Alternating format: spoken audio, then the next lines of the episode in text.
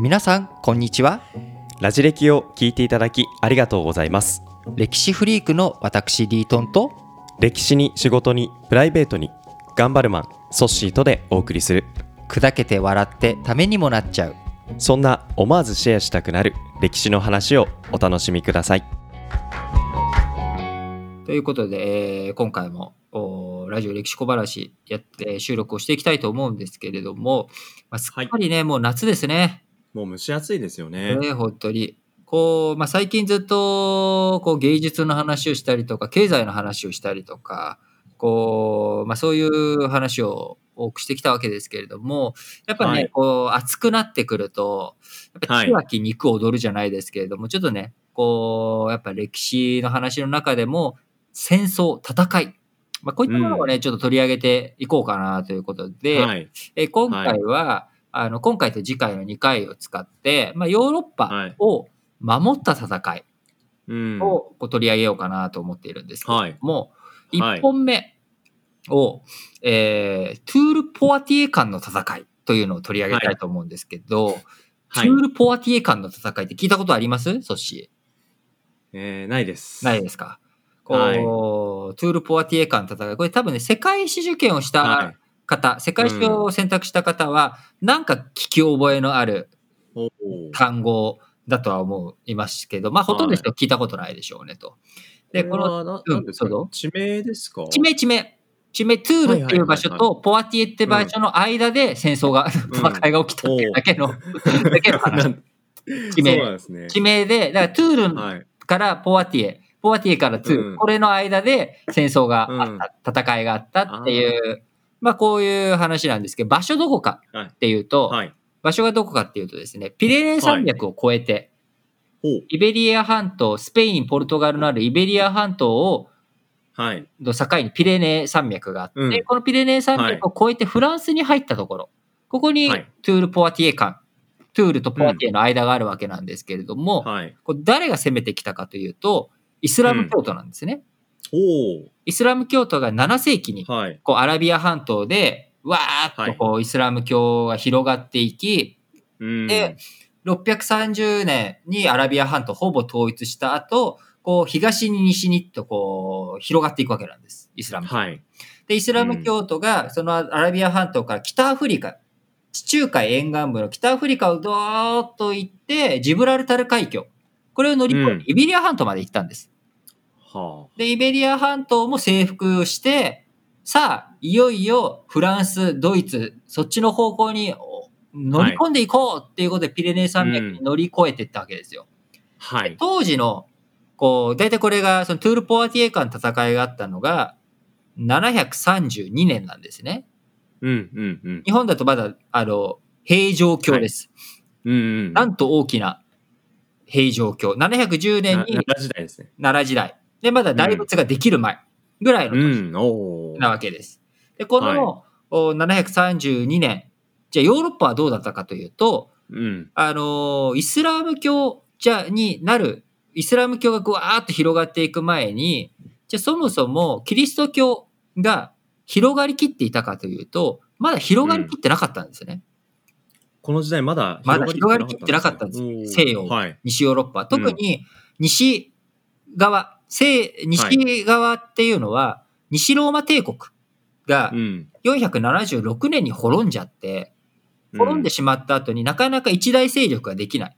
で、キリスト教も浸透がうまく進んでいかないっていうような、はこういった状況、状態だったわけです。うんうんうん。で、こういう状況下の中、どうしようという流れの中、フランスの中で、えー今フランスですね。フランスの中で、うん。あのーこう、徐々に、こう、いキリスト教が広まっていき、はい。キリスト教がようやくこういろんなところ、津々浦々で浸透してきたかなっていうタイミングで、イスラム教がぐわっと来ちゃったわけ。おおだからこれ、もし、このトゥール・ポワティエ間の戦いで、はい。イスラム教徒が勝っていたら、はい。フランスとかドイツとかヨーロッパはもしかしたらイスラム教の世界になってたかもしれない。そういうことですねあの西洋、西ヨーロッはいパ社会というものがなかったかもしれないと。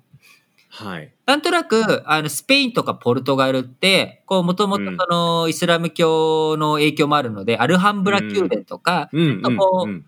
あの、エスニックな雰囲気あると思うんですよね。そういう風な雰囲気感が、スペイン、ポルトガルっていうイベリア半島だけじゃなくて、うん。もしかしたらフランスとか、そういうところにも広がっていたかもしれない。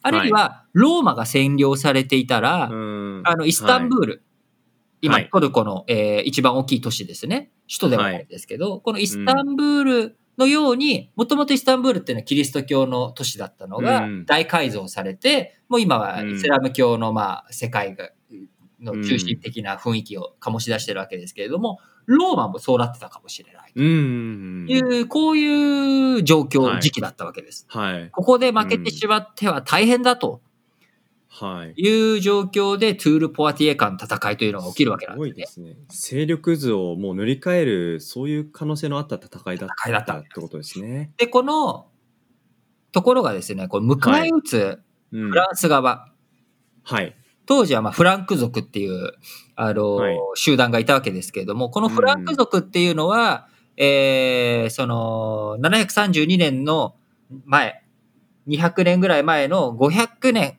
前後、500年前後の時に一人のあの男が現れて、そいつがはい。こう統一して結構勢力を持ってたんですけど、あうん。の、鎌倉幕府の時と同じように、鎌倉時代の時と同じように分割相続をしちゃってたんですよね。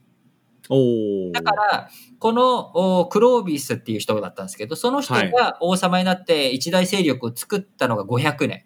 そこからはい、この732年のトゥール・ポアティエカの戦いまでの間の200数十年の間に、うん結構勢力がこまごましちゃってばらけてしまっていると。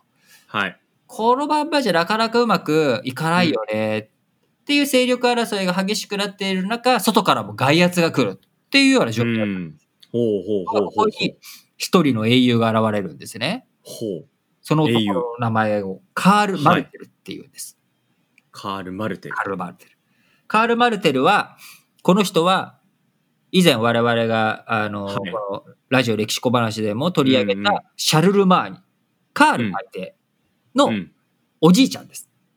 おお。カール大帝は800年に、あの、西ローマ帝国を再建して、あの、ローマ皇帝の地位につくんですけれども、まあ、それからはい。68年前にトゥール・ポアティエ間の戦いがあるわけですけれども、おじいちゃんはい。が頑張ったわけです、おーここで。なるほど。で、カール・マルテルが、こう、一生懸命、その、バラバラになっている、こう、状況だったフランク族を一つにどんどんまとめ上げつつ、みんな厳しく訓練をして、戦える状態にしてと。で、そこにイスラム教徒の波が押し寄せてきたのをカール・マルテルが押し返す。これによって、イスラム教はピレネー山脈より東側には出てこれなくはい。なるっていうことと同時に、このカール・マルテルが、えーそれまでバラバラになっていたフランク族を、まあ、一つの方向に統一していくと。ただ、カール・マルテル自体は王様にはならなかったんですね。王様のあ、その一つ下の身分で王様に使える宰相、救済、宮へ廷、ー。宮廷の宰相、略して救済って言うんですけども、うんうん。その救済っていう立場だって、立場で、で、次の、えー自分の息子、カール・マルテルの息子が王様になり、で、カール大帝、王様になった息子がカール大帝になって、はい。